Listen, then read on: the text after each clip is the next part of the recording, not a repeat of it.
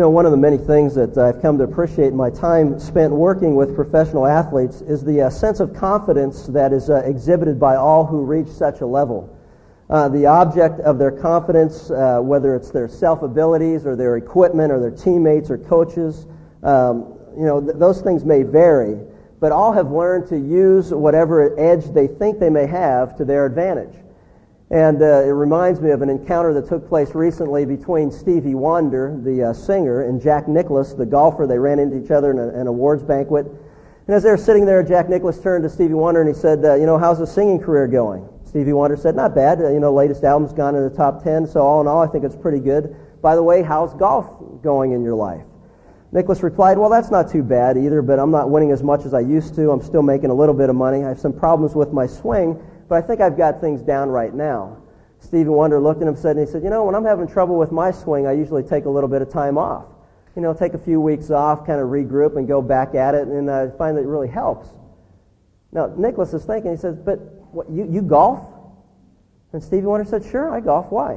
He goes, but uh, don't, you know, don't take this wrong, but you're blind. I mean, how, how can you golf when you're blind? And Stevie Wonder said, well, it's really easy. You know, I, developed, I learned to do it a while ago, but what I do is I send my caddy down to the middle of the fairway.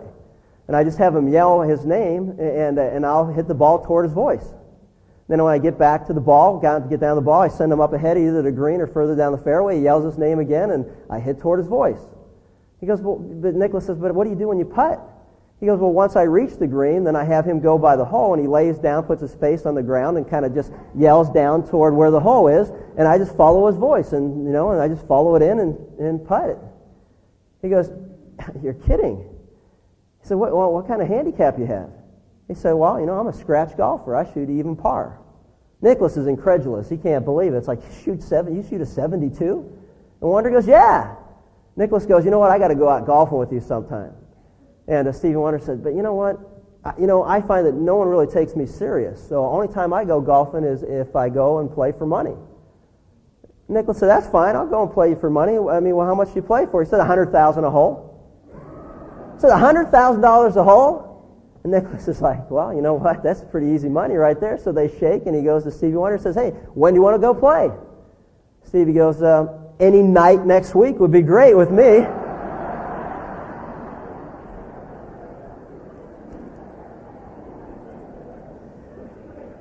The world is drawn to those who exude confidence. In fact, such boldness often results in legends, tales or legends. Perhaps you've heard the legend of Babe Ruth, who supposedly stood at the at home plate with a baseball bat in his hand and he pointed to center field before the next pitch, indicating that the next pitch was going to be hit over the center field wall. Or that of Muhammad Ali, who always uh, would, in rhyme, tell us when he would knock out his next opponent.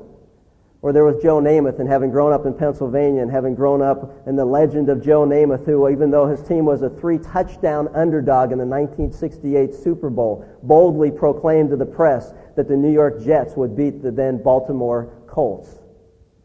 People are drawn to such boldness and confidence. The world marvels at those who are confident in what they believe. And as I said, the object of, of, their confidence will vary, but there's a certain sense where we're drawn toward those who are bold and confident about what they believe. And in our ongoing study of the uh, Paul's letter to the Romans, we come to a section of Scripture in the first chapter. If you've got your Bibles, turn with me to Romans chapter 1. We're going to come to a section where Paul indirectly challenges his readers, and us included, to be confident to be bold, to be courageous. And in Romans chapter 1, starting with verse 1, we read these words Paul, a bondservant of Christ Jesus, called as an apostle, set apart for the gospel of God, which he promised beforehand through his prophets in the Holy Scriptures, concerning his Son, who was born of a descendant of David according to the flesh, who was declared the Son of God with power by the resurrection from the dead according to the Spirit of holiness, Jesus Christ our Lord, through whom we have received grace and apostleship to bring about the obedience of faith among all the Gentiles for his name's sake, among whom you are also the called of Jesus Christ. To all who are beloved of God in Rome, called as saints, grace to you and peace from God our Father and the Lord Jesus Christ. First, I thank my God through Jesus Christ for you all, because your faith is being proclaimed throughout the whole world. For God, whom I serve in my spirit in the preaching of the gospel of his Son, is my witness as to how unceasingly I make mention of you, always in my prayers making request, if perhaps now at last, by the will of God, I may succeed in coming to you. For I long to see you in order that I might, may impart some spiritual gift to you, that you may be established. That is, that I may be encouraged together with you while among you, each of us by the other's faith, both yours and mine.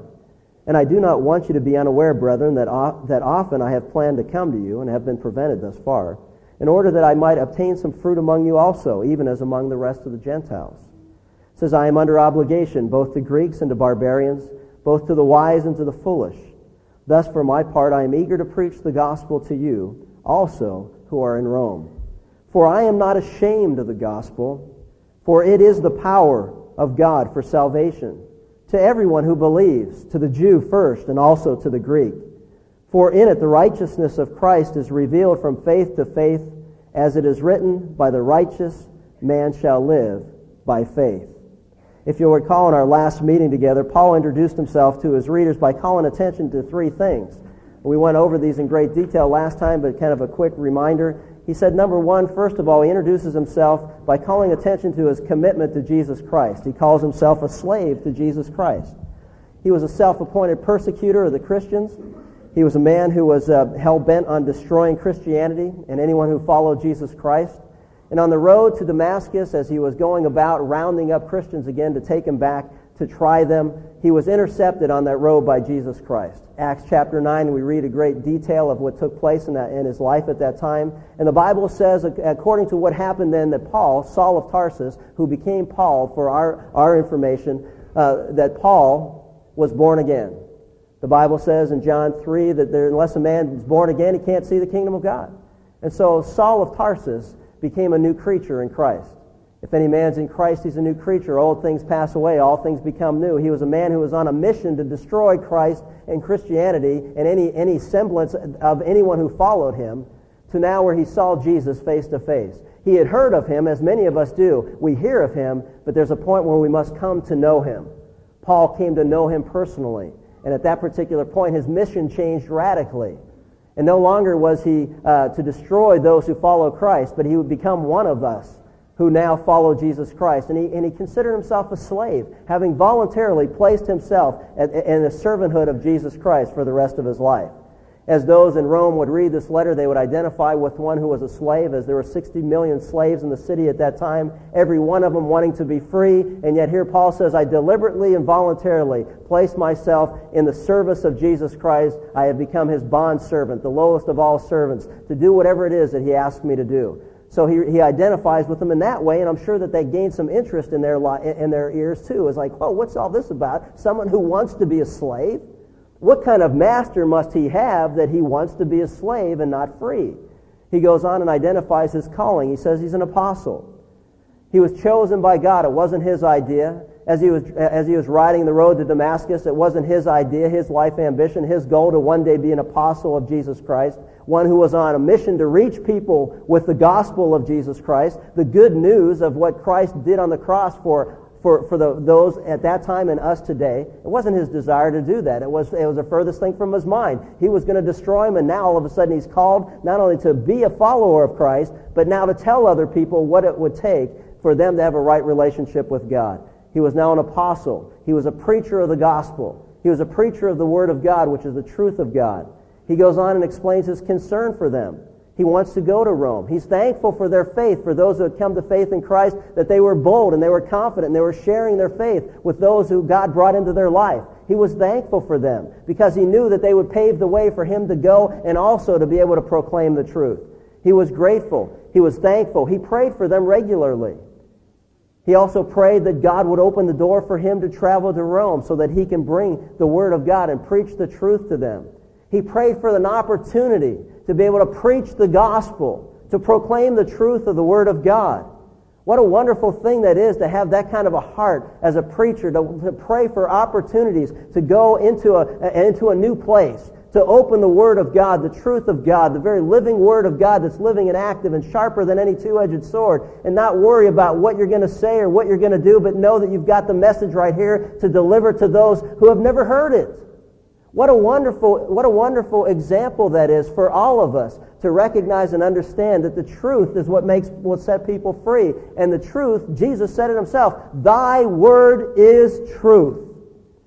And it's the truth of God's word that is the only thing that can change the hearts of human beings. And what a wonderful thing, man. He prayed that God would give him an opportunity that he can impart to them the spiritual gift that God's given him, the spiritual gift of teaching the truth of the Word of God, so that they could be encouraged by the Word of God. And as they believed the Word and their lives were changed and they began to apply it, then he was encouraged by the truth of the Word of God because he saw results in their life.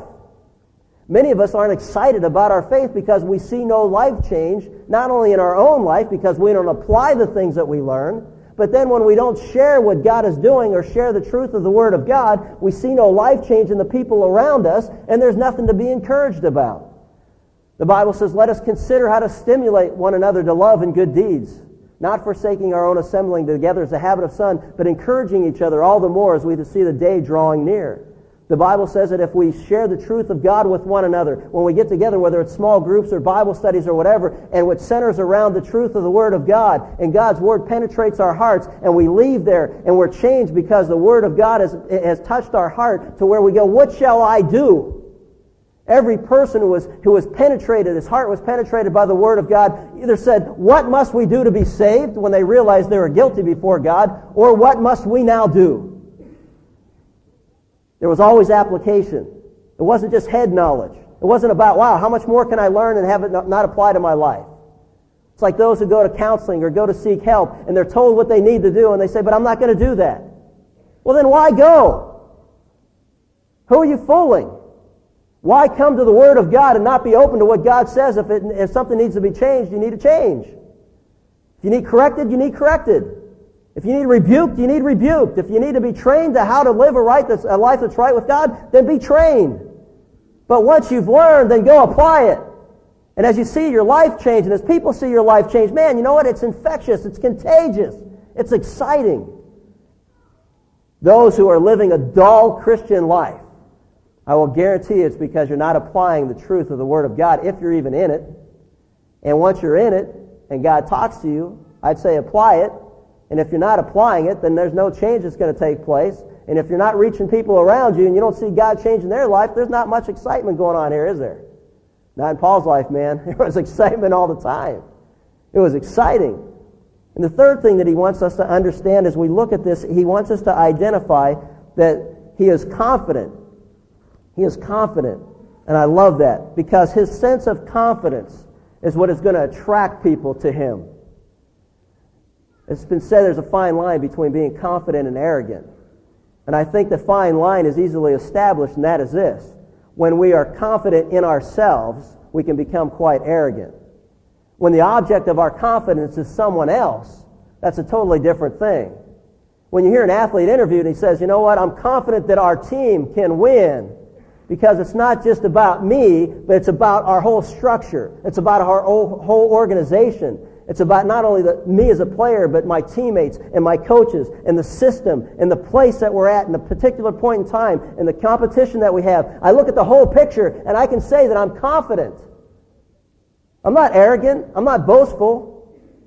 I don't think too highly of myself than I should, but I'm confident because of the system that's in place. See, the apostle Paul said, I want you to know something, and that is that I'm very confident.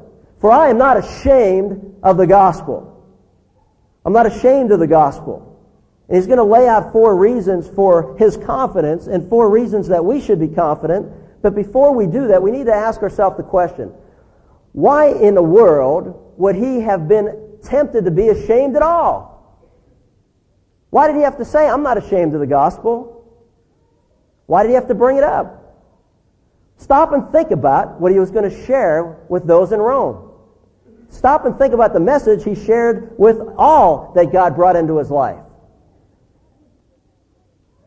The gospel was identified with a poor Jewish carpenter who was crucified. Think about that. The object of his confidence was a poor Jewish carpenter who was crucified. You know it was illegal to crucify a Roman citizen? That's how disgraceful and shameful crucifixion was. Paul was going to tell them the object of his confidence is a Jewish carpenter who was crucified. Think about that. It was illegal to crucify a Roman citizen. The book of Hebrews, as I was preparing this, the first thing I thought about was that what? And Jesus endured the cross and he despised the shame for the joy that was set before him. Hebrews 12. He endured the cross and despised the shame. Could you even imagine what that road to the cross was like?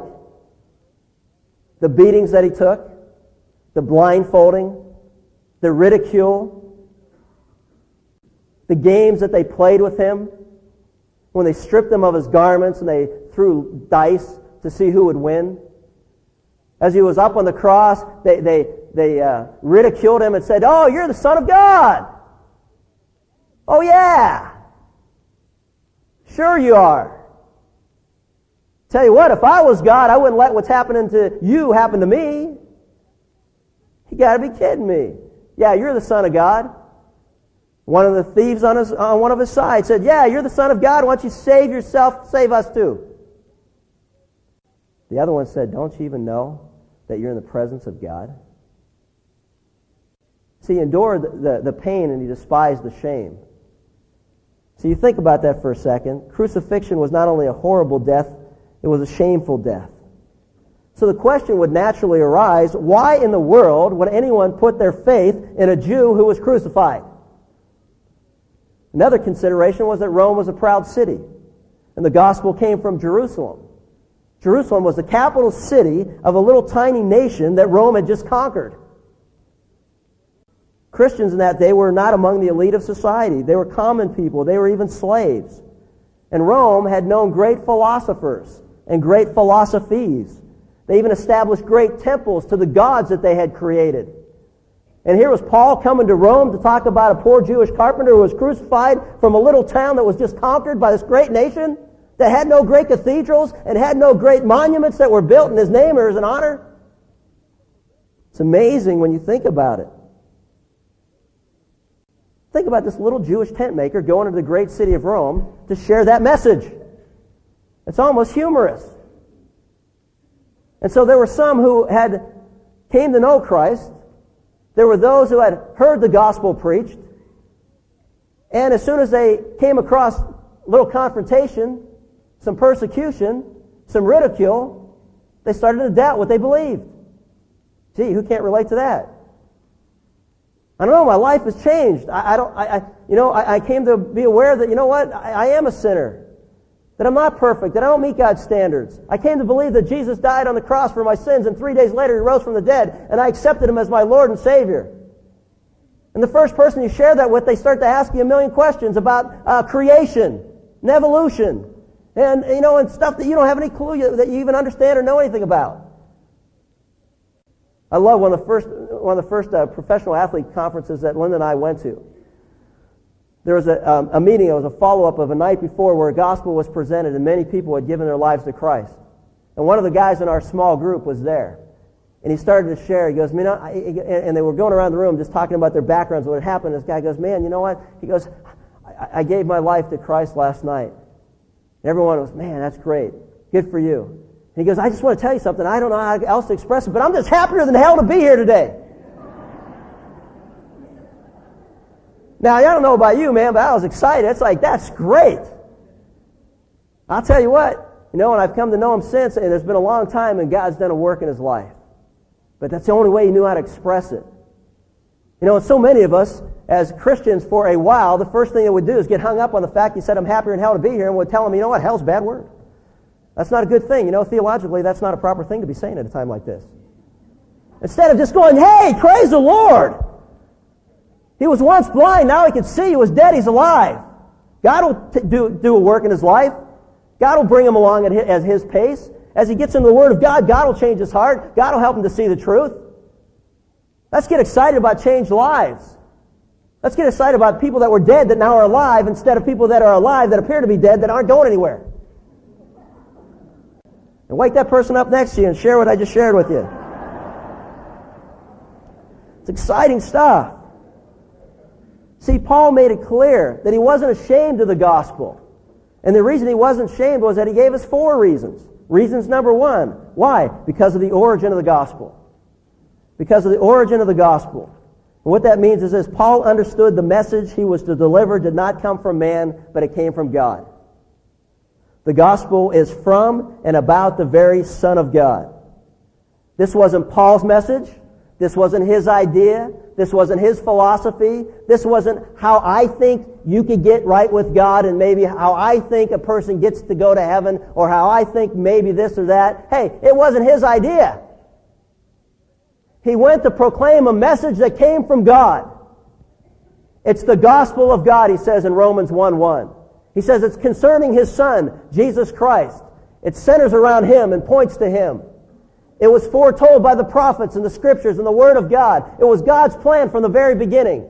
Before he even created man, it was God's plan that this was how man would be reconciled with God. It was God's message, not his message. So he can say, I'm not ashamed of the gospel because it's not my idea.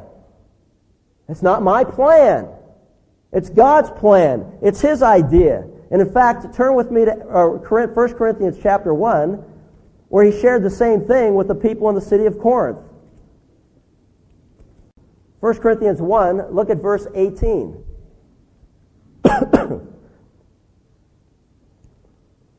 Saying that, hey, you know what, this isn't my idea. I'm not ashamed of this, and I'm not going to get hung up about it because you know why? I'm just sharing what God has revealed to me and I will share what God's revealed to me to you. And therefore, I'm not ashamed of the gospel. And here's why. 1 Corinthians 1, look at verse 18. For the word of the cross is to those who are perishing foolishness. But to us who are being saved, it is the power of God. For I'm not ashamed of the gospel, for it is the power of God unto salvation to all who believe.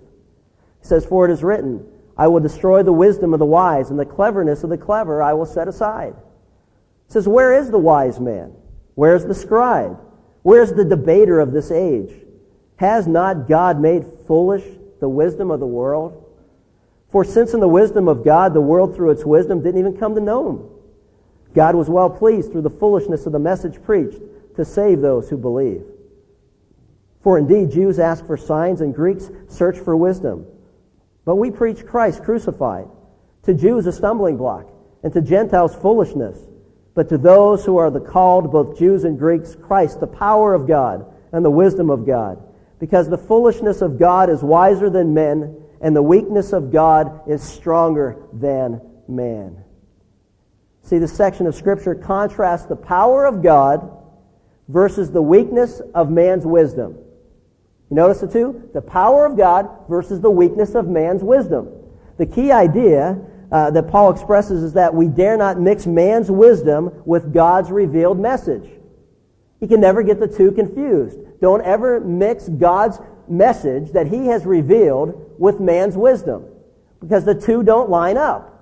This is God's plan. This is his idea. And he says that there are three basic three responses to this message of Jesus Christ. What is the gospel? 1 Corinthians 15, 1 through 3. This is the gospel message. This is, gospel means good news.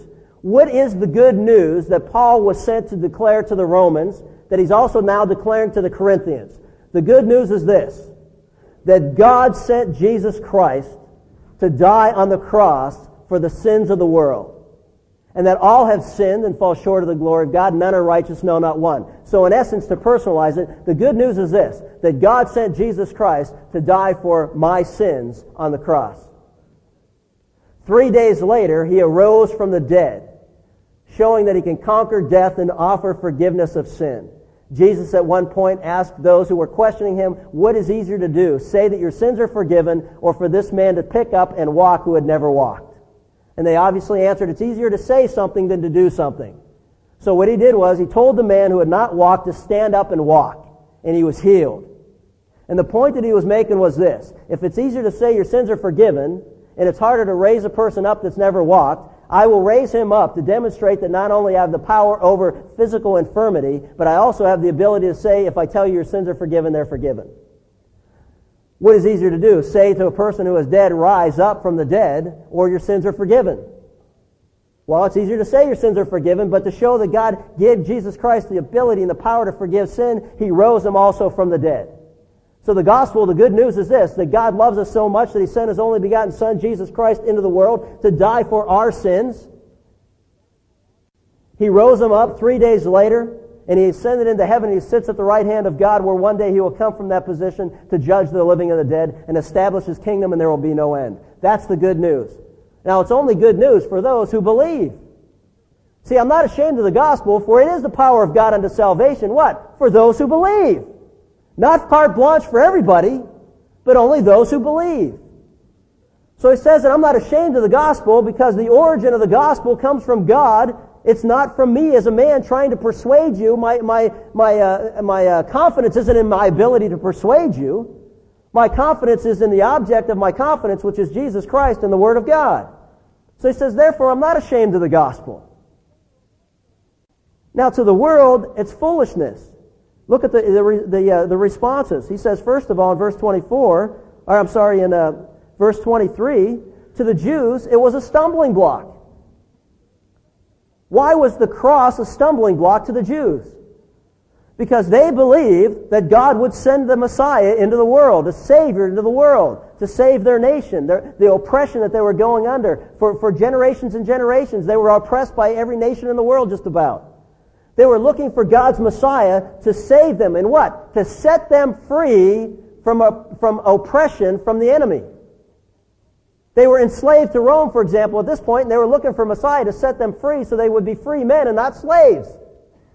That's who they were looking for. And that when he came, he would establish his kingdom on this earth and his kingdom would have no end. And they knew once Messiah came that he would usher in a kingdom where they would rule with him for eternity. That's why they're excited. Why did they stumble? Well, because Jesus didn't fit the profile that they had in their own mind.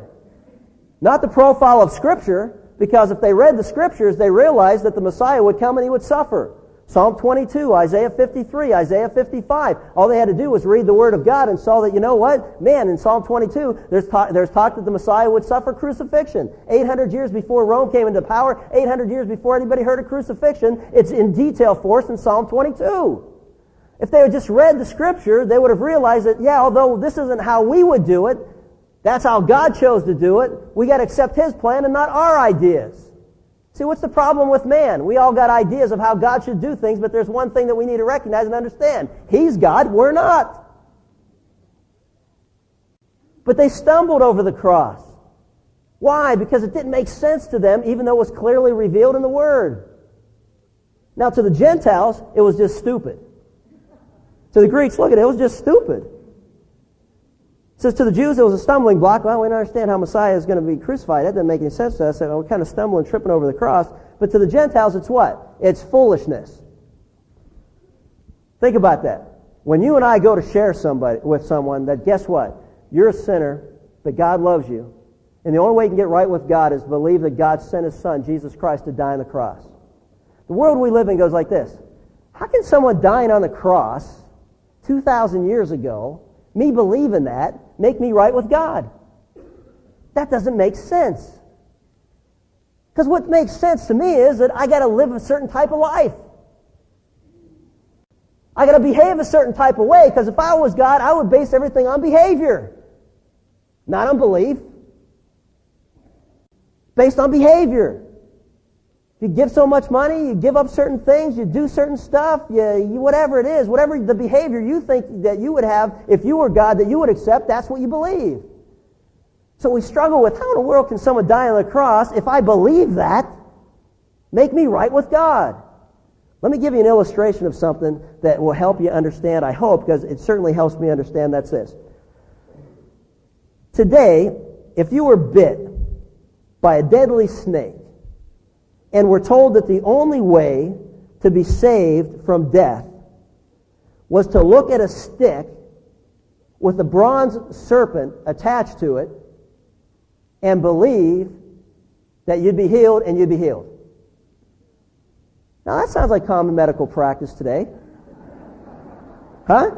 You're bit by a deadly snake. You're going to die.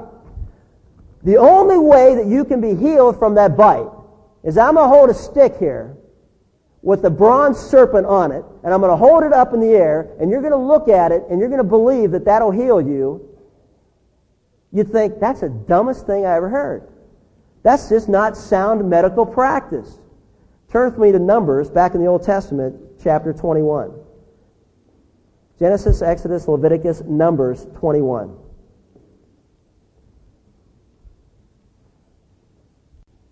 This is good stuff.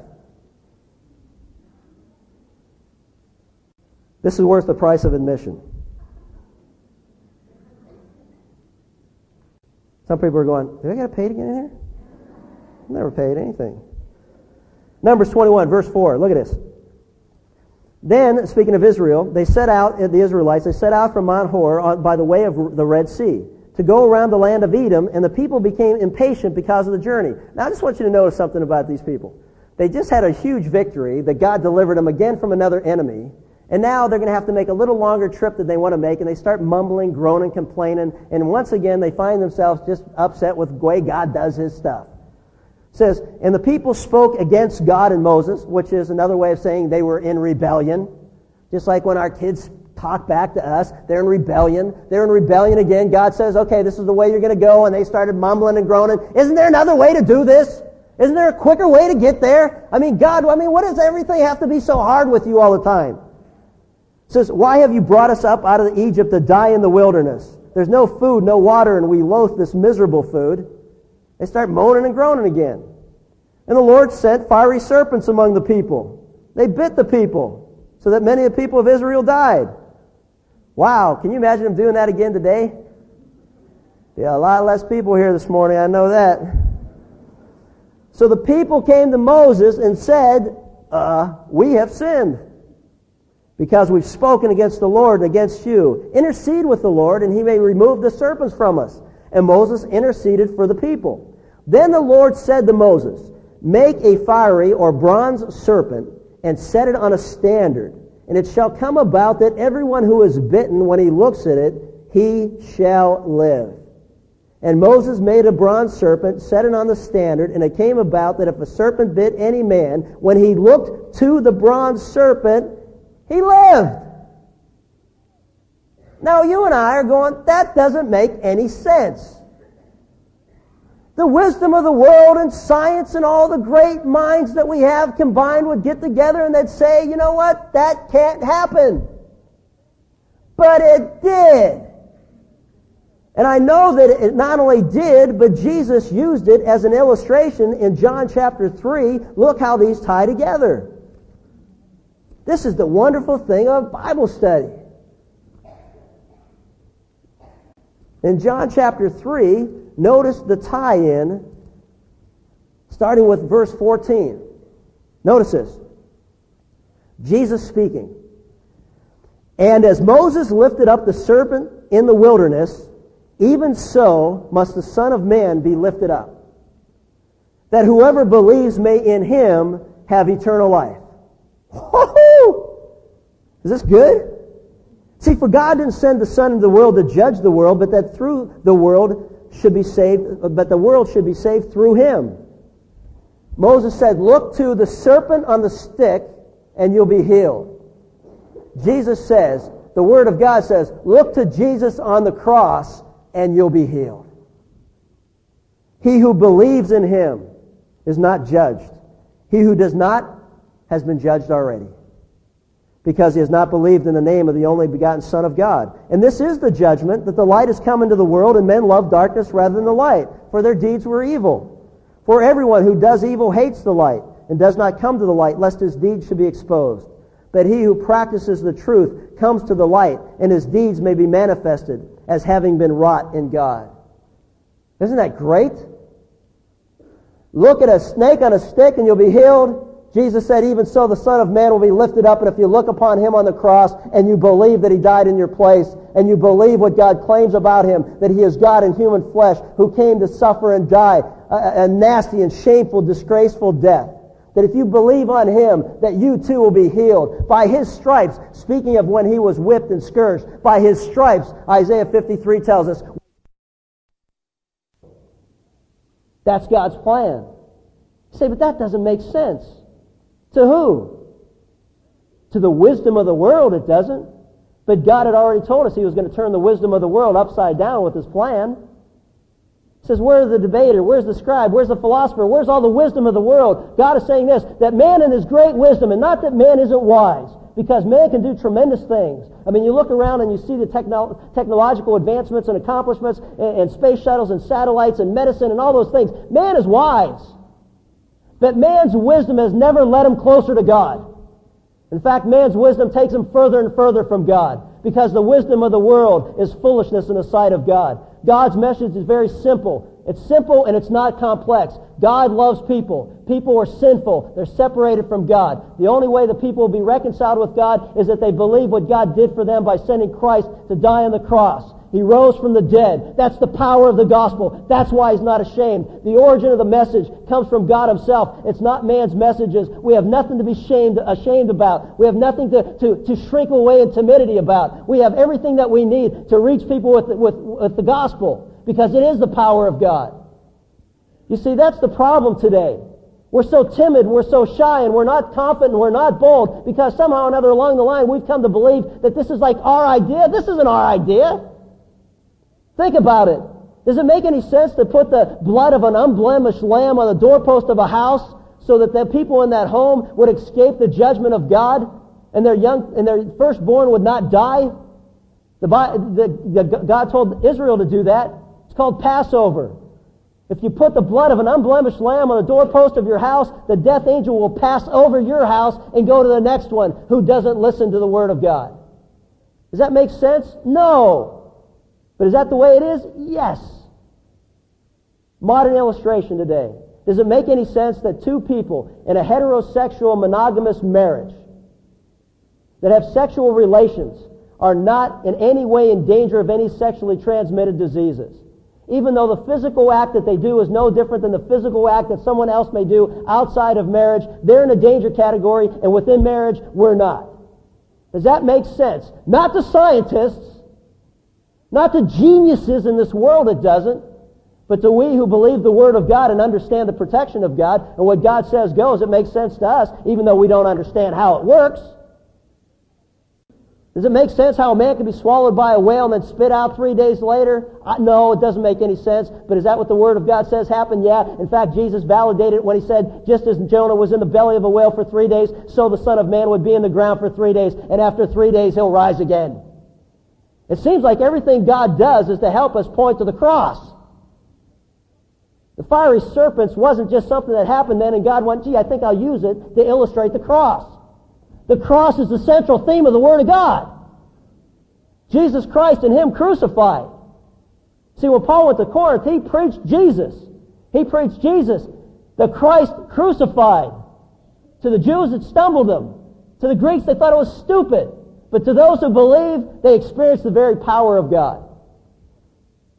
I know a place, a wonderful place, where the accused and the condemned find mercy and grace. We not just sing that this morning? The operation of the gospel is the second reason that he had confidence, and it's a reason that you and I should be confident. Why be ashamed of power? Think about it. You know what? I mean, Rome, Rome was all about power. The Greeks were about wisdom and philosophy and thinking deeply. Rome was just about kicking butt. That was New Living Translation. I mean, they were just into power. That's what they were all about. They wanted something, they took it. You didn't like it, try to stop them. They crushed you. They were into power. They understood power. Why should we be ashamed of the gospel? It's the power of God. It's the power of God. The Greek word here is dynamis, from which we get uh, English words such as dynamite and dynamic. I love that. The idea here is that the gospel does not just contain the power of God, but it is the power of God. When you and I open the Word of God and we show and, and share with others what God has to say in His Word, when we share the truth of the gospel, that God loves people, that He sent Jesus to die for them, that they're separated because of their sin, and the only way they'll be reconciled is by believing in what Jesus did in their place on the cross. When we share that truth with them, you know what it's like? It's like dynamite exploding in their very soul. So why in the world has the church gone to programs to try to reach people for Christ? There's no power in programs. No one will ever come to know Christ through programs. The power is in the gospel. The good news. He preached Christ and Him crucified. To those who heard it, they thought it was foolishness. To Paul, who experienced the power of God in his own life, it was dynamite. It was dynamic. There was nothing to be ashamed of. We don't have to try to trick people. We don't need mirrors. We don't need, we, we need smoke and mirrors. Try to get people to buy into something. We need to just preach the gospel. Proclaim the truth of the Word of God. Open up the Word of God and just tell people like it is. Will it make sense to them? Hey, to those who are perishing, it's foolishness. But it just indicates that they're perishing. That's why they think it's foolish. To we who believe that's the power of God. It's changed our lives. It's dynamic. When I came to Christ, when I gave my life to Him, when I asked Him to forgive me of my sins and believed He died on the cross in my place, and that was 22 years ago, my life exploded. Jesus did in one minute of time what people have been trying to do all my life to get me to be different than what I was. And they couldn't succeed. But Jesus Christ in one moment in time changed my life forever. It's dynamic. It's dynamite. It's explosive.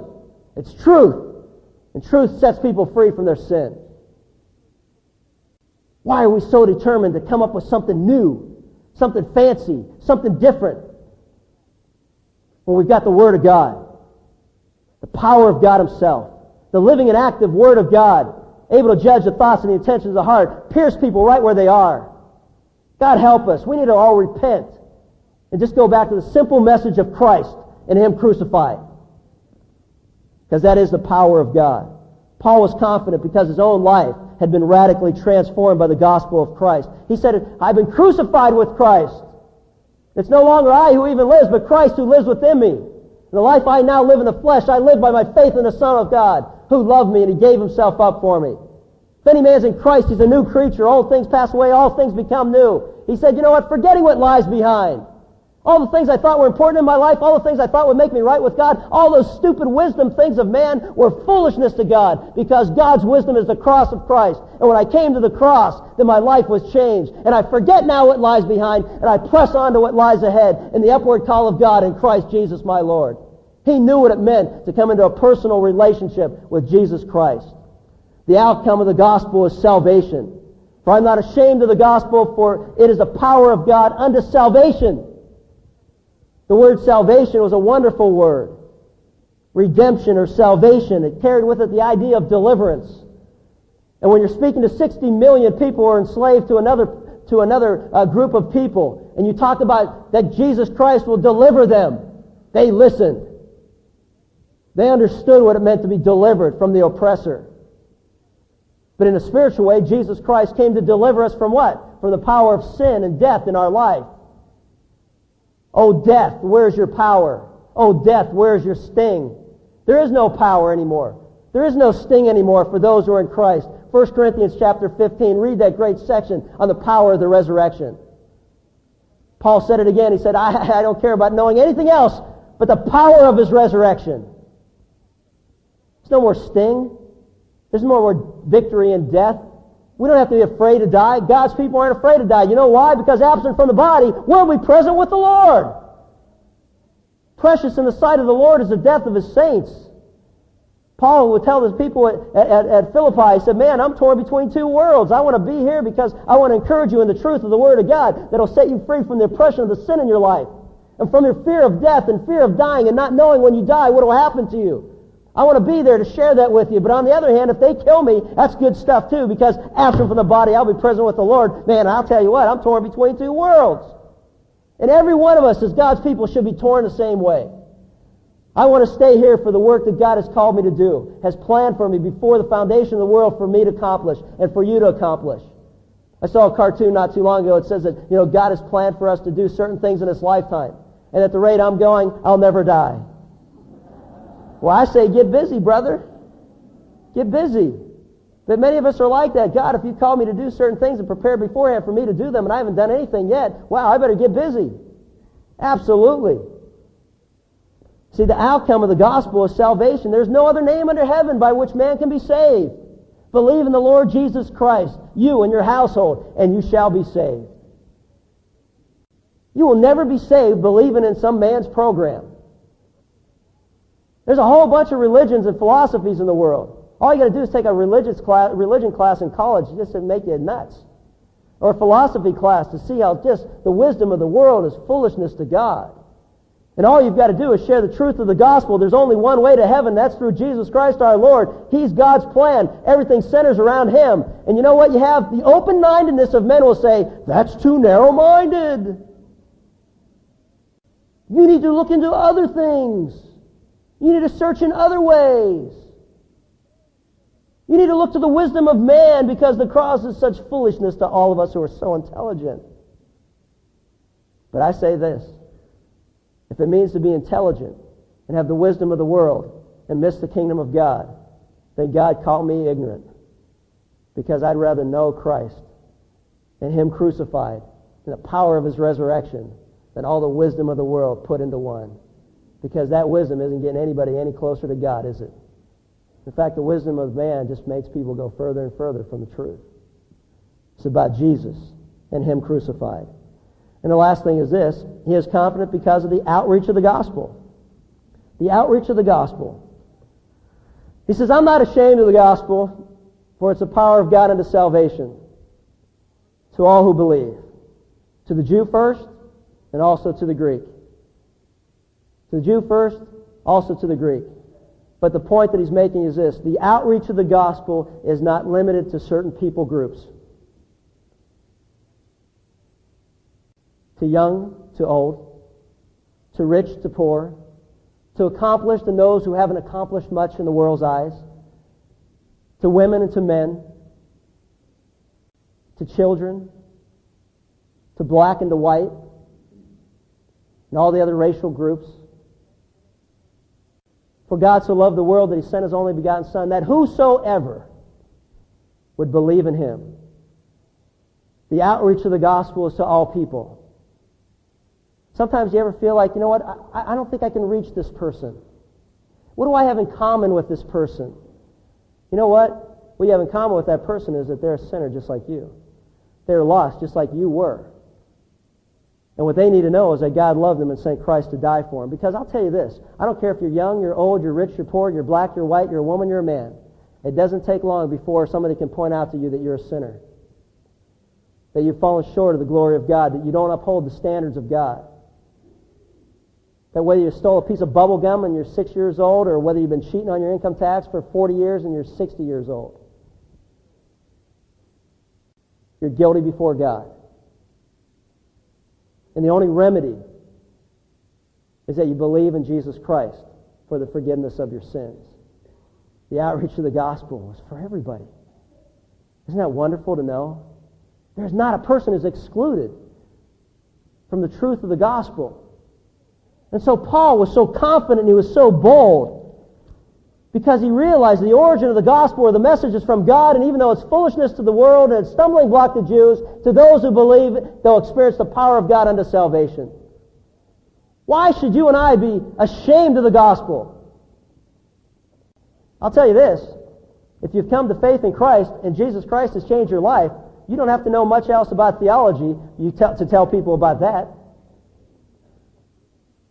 You don't have to have any theological degrees. You don't have to answer questions on evolution versus creationism. You don't have to answer questions on how old the earth is or how old man is or any of those things that people try to stumble you up. Hey, because you know what? All I here to tell you is this, that I was a sinner. I knew I was a sinner. I knew I was on my way to hell. And I believe what God said. He sent Christ to die for my sins. I invited him into my life. And my life has changed.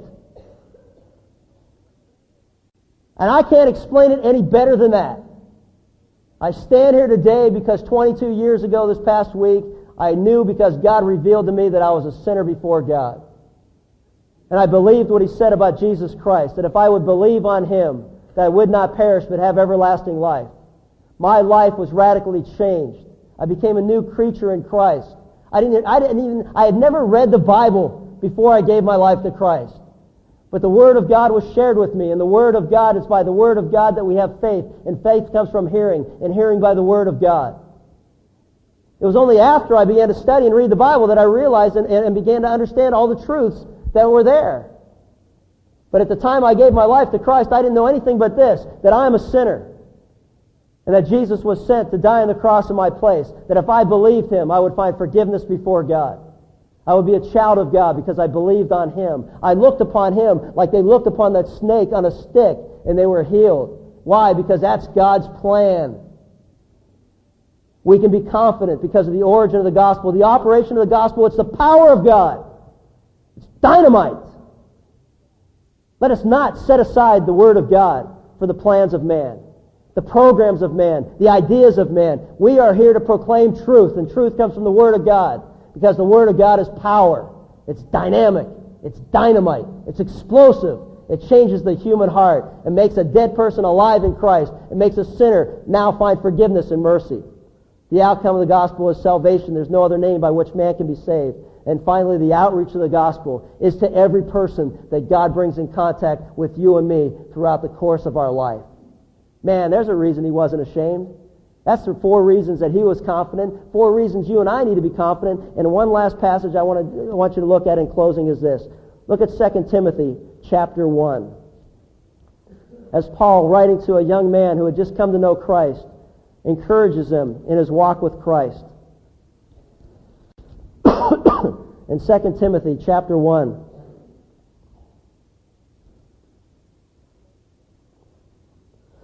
Let's start with uh, verse 6. Paul was talking to a young man who had just come to Christ. He had come to realize he was a sinner, had given his life to Jesus Christ, and he was born again.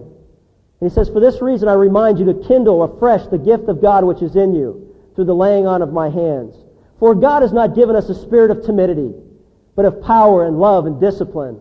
We're not to be ashamed of our faith, for I'm not ashamed of the gospel, Paul said.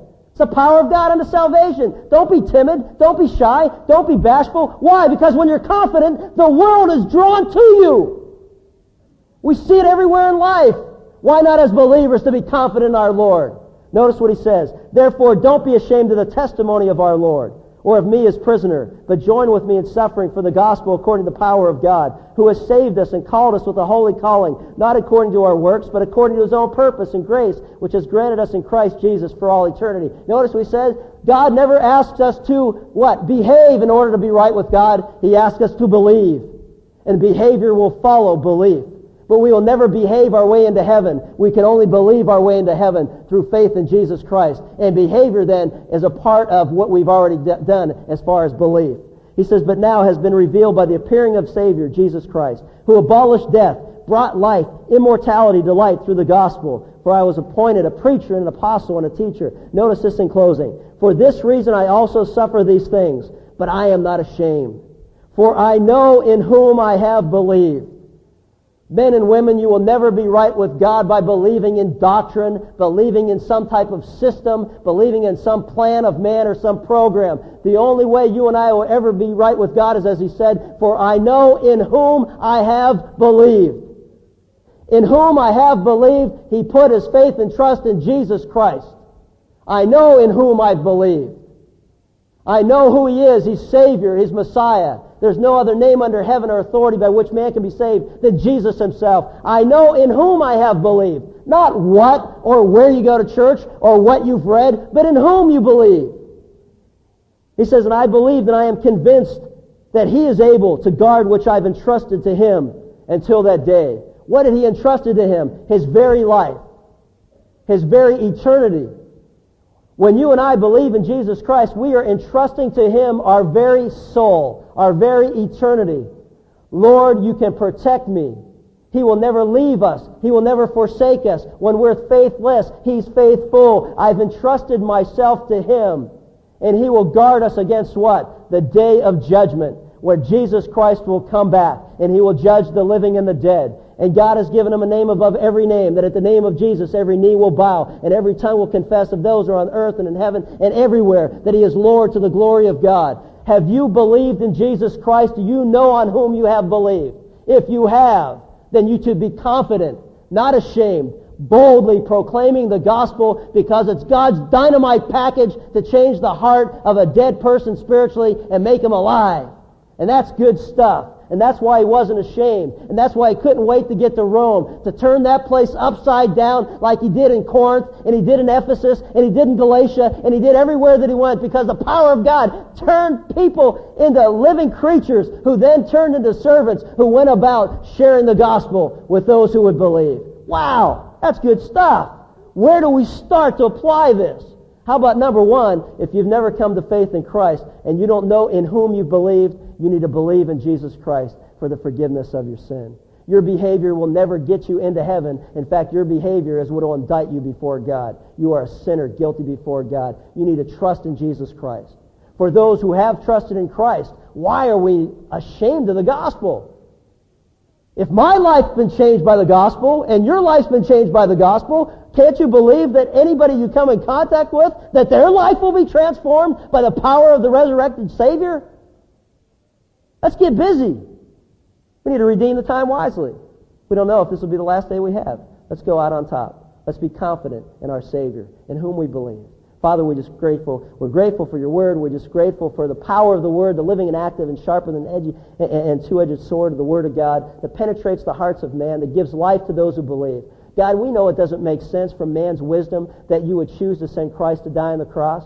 Doesn't make any more sense that you put a, a, a, bronze serpent on a stick for those who were bitten by snakes and say to turn and look to that. But we know in both cases that those who believed your word, those who trusted your word, those who turned and looked to the serpent on the stick, and those who looked to Jesus on the cross, that you tell us that we will be saved. We are saved at that moment in time. We continue to be saved, and we will one day be fully redeemed as we're in your presence.